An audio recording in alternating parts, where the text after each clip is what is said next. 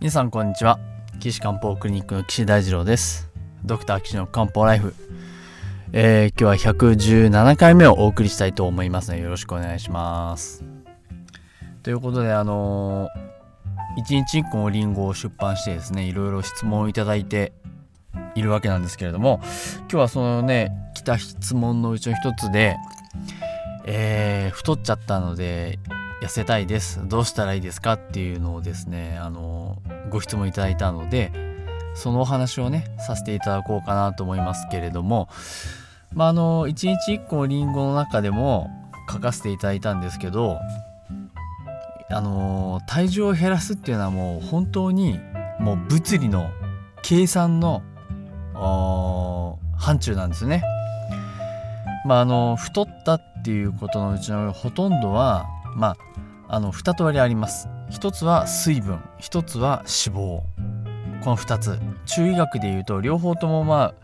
水に属するんでね、水心液まあ な, なるんであ話は一緒だななんて思ったりするわけではあるんですけれども、まあ皆さんこれで相当ねな悩んでらっしゃるっていうところなんで、あのーそれを減らすにはどうしたらいいかっていうのを、まあ現代学的な話と中医学的な話とお話ししたいなと思うんですけれども、まあまずじゃあどうしようかな、中あの西洋医学のお話ししようと思います。もう西洋医学はですね科学ですから、もう足し算引き算ですよね。まあ水まあ水はね多分数日ですぐあの ごひゃくグラム とかいちキロとかすぐ変わるんでね、まあそれはまあどうでもいいんですけど、一番はまあ油ですよね、脂肪だから。このね脂肪をねまあ減らそうと思ったら、あの要はインとアウトの計算です。体の中にどれぐらいカロリーっていうインが入ってきて、どれぐらいカロリーっていうものを消費するか、それの足し算引き算になるわけですね。足し算で入ってくる方が多ければ体重は増えてしまうわけですし、あのたくさん消費してアウトマイナスが多ければ多いほど体重は減る、まあそういうことになるわけなんですよね。じゃあ入ってくるものは何ですかって言えば、まあひとえに食事でしかないですね。まあこれはあのー朝昼晩の食事も含みますし、その食事と食事の間で摂取するあのー、なんだろうおやつとか、あのー、コーヒーの中に入ってる砂糖とか、えっとちょっとカフェラテ飲んでおさあのー、多かったとかお砂糖が多かったとか、もうそういうのも全部含むわけですよね。別腹はありません。申し訳ないですけど、あのどっかのあれみたいに色が透明だからカロリーゼロとかっていうそういうようなね、残念ながら科学の世界ではないですね。それはもうしょうがない、認識してください。うん。いやそこをねどうやって認識するかなんですよね。結構ねあのー、よく聞く話なんですけど、先生私そんなに食べてませんっていう話はどの人からも出てくる言葉のうちの一つです。もう本当に私そんなに食べてません、そんなにカロリー取ってませんっていうのはねよく聞く話なんですよ。うん。だからそこをあの逆手にとってレコーディングダイエットっていうのはねあるわけですよね。レコーディングダイエットっていうのは自分が食べたものを全てあのーまあ、ノートにね記録して、ああ私ってこんなに食べてたんだ、あこんなに食べてちゃ太っちゃうわよね、じゃあ食べるものを少しにしましょうねっていう認知行動療法のうちの一つなんですよね。わかります？つまり太っちゃう人っていうまあそういう言い方するとちょっと語弊がありますけれども、あのそんなに食べてませんっていう人のほとんどはあの認識が問題あるんだなっていうところなんですよね。認識です。自分は食べてるのか食べてないのか、太ってるのか痩せてるのか、まあそういう認識ですよね。でも大体痩せなきゃって思う人の認識としては、自分が太ってるか痩せてるかって言ったら、あ太っちゃったなとか太ってるなっていうところは認識してるんだと思うんですよね。だからまあ痩せようとするわけなんですけど、まあね、そこを認識するのはとても重要なことのうちの一つだと思います。自分が太ってるか太ってないか、まあそれは主観があるので、じゃあ 何, 何十キロからからは太ってる、何十キロからは痩せてるっていうのはね、まあ一応あの一番長生きするっていうあの アイビーエム っていう、あ ビーエムアイ か、B、失礼しました。あちょっと恥ずかしい。ビーエム、アイビーエム はパソコンですよね。失礼しました。ビーエムアイ っていうね、ボディマスインデックスっていう数値があるんですけど、まああの身長はね、だいたいまあ僕だとひゃくななじゅうろくセンチですけど、これをメートルに直します。あの いってんななろく ですよね。でこれをで体重をにかい割るんです。だから僕は体重がろくじゅう最近測ったらろくじゅうはちキロだったので、ろくじゅうはち割る いってんななろく 割る いってんななろく ね、これで数値を出すんですけど、まあ大体ね、僕の場合とあの今ちょっと計算あれ分かんないですけどにじゅうにぐらいなんですよ。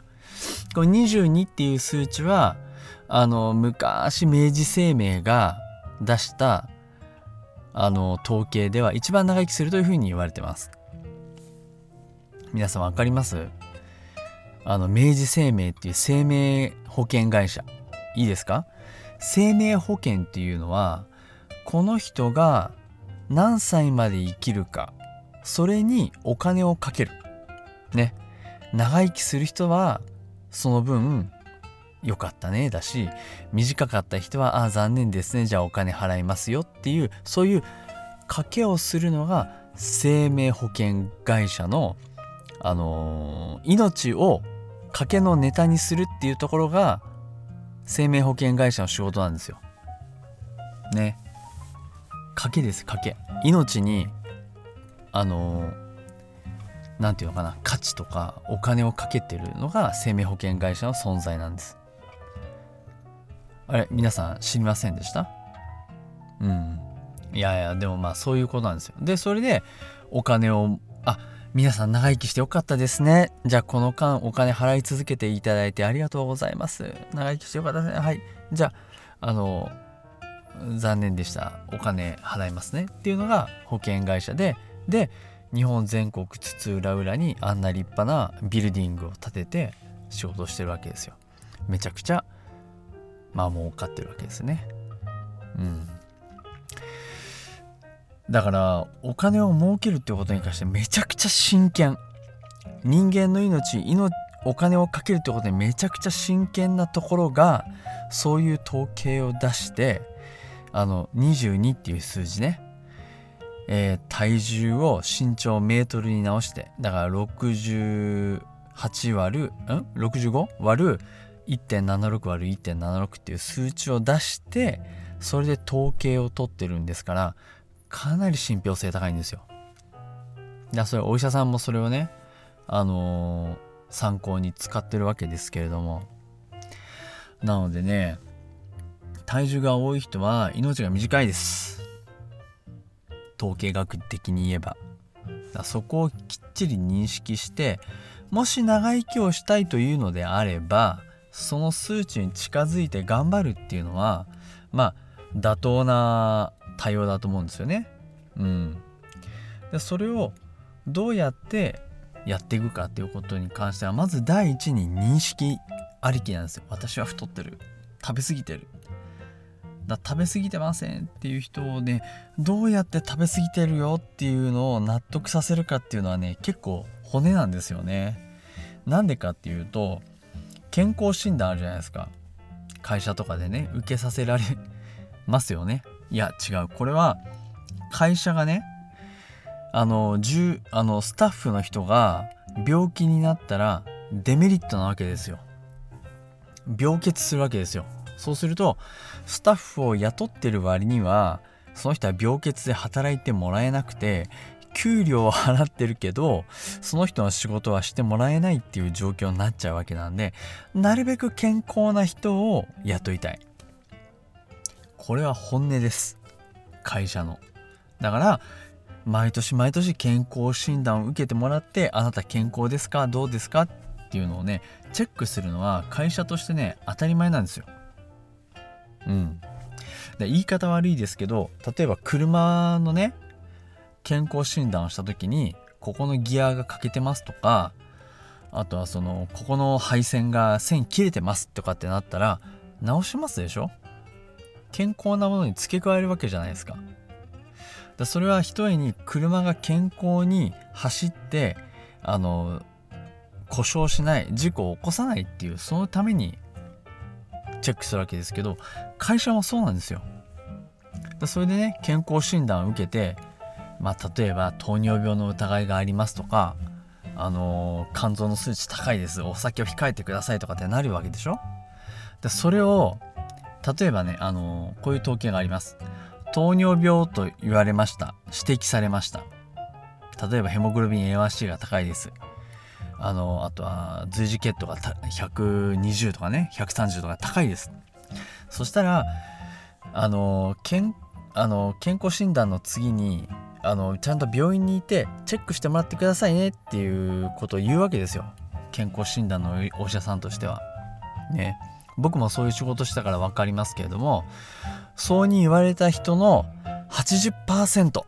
糖尿病だから次詳しい検査を受けてくださいねって言われた人の はちじゅっパーセント はなんと病院に行かないんですよ。わかります？これってどういうことかっていうと、あなた太ってませんね、い太ってますよね、いやいや太ってませんよとかっていうのと一緒なんです。あなた食べてますよね、いやいや食べてませんよっていうのと一緒なんで、だそこでねどうやってあなたちょっと普通より食べちゃってるんですよっていうか認識してもらうかっていうのはねとっても重要だなと思ってる次第なんですよね。僕もねそういう仕事したんで分かりますけど、これをねどうやってね認識してもらうかっていうのはとっても重要だなと思ってます。だからそういう意味でレコーディングダイエット、自分が食べてるものを全てこうノートに書いてあの見る、これってね僕もあの分かるんですけど、受験勉強と一緒なんですよ。模擬試験あるでしょ、受けますよそりゃ、大学受験で医学部入るとなればね。で試験受けてはち割取れてる取れてないなんていうんでね、あのご教科でよんひゃくてん取れてるか取れてないかはち割のこの線がね、いや僕なんかねあの国語の現代文が苦手でね、うん、人の言ってることのこの真意を汲むっていうのがなかなか下手でね、あの苦労しましたけども。だからね古文漢文はね満点なんですよ。だってもうルールに従って読み込めばね分かるんで、ここのあのー、変化は何の変化かとかね、ここに入るべきこ言葉は何かとかね、あの文法のこの変化を説明しなさいとか、そういうのは全然大丈夫なんです。ここに例点を打ちなさいとかね、そういうの得意なんですけど、あの現代文の一番最後にある筆者が言いたかったことを次のよっつから選べとかっていう問題がね大体間違うんです、ね、あでそれいっこじゅってんとかなんですよ。めちゃくちゃ配点が高いんですけど大体間違うんですよね。えだってこれもあるじゃんってなっちゃうんですよ僕の場合。それがね苦手なんでね非常に苦労してこあのー、大変でしたけども、えー、っとまあ話のダイエットに戻しますと、だから言われた通りにこう自分を納得して認識しなきゃいけないですね。でそのためのうちの一つのキーワードとしては客観視だと思うんですよね。自分を客観的に見る、他人から自分が見を見たらどういうふうに思うかな、どういうふうに見えてるかな、あやっぱ自分ってそういうふうに思われてるんだなっていうのを受け入れるってのはめちゃくちゃ大事なんですけど、多分それができてないんですよね。だからそこをね一生懸命僕のクリニックにいらっしゃった方にお伝えするし、その手法もこういう風にしたらいいですよっていうお話をしたりするんで、それをね納得してもらえる人って大体あの受け入れてもらって、食事をこう調整したり運動したりっていうことをね取り組んでもらえる方がすごい多いなっていう風に感じております。さあじゃあつ次回はですね、じゃあちょっと思いのほか話が長くなっちゃったんで、次回はですね、じゃあダイエットにどういう風にしたらいいかっていうのをね、あのー、お話ししたいなと思いますので、ぜひ皆さん次回もお聞きください。えー、ドクター岸の漢方ライフでは皆さんの、えー、質問をお受けしております。私の岸漢方クリニックのホームページのえー、っとお問い合わせの欄からね、あのメールいただければあのこの番組で取り上げさせていただこうかなと思いますね。皆さんどしどしお送りください。ホームページの ユーアールエル は高崎漢方人道 .com です。 TAKSA、えー、失礼しました。 TAKA えーえ ティーエー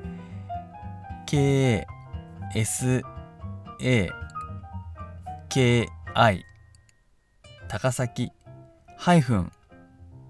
ーエヌピーオー 人道 人道はえっと ジェイアイエヌディーオードットコム です。いやーここ言えないっていうのはちょっとびっくりですけど、皆さんふるってねアクセスしていただければと思います。そこのあのお問い合わせ欄のところからメールいただければと思いますので、皆さんぜひあのお問い合わせください。ということで次回はですね、じゃああのダイエットと運動についてお話ししたいと思いますので、ぜひ次回も、えー、ご視聴くださいと思います。それでは皆さん次回お会いしましょう。さようなら。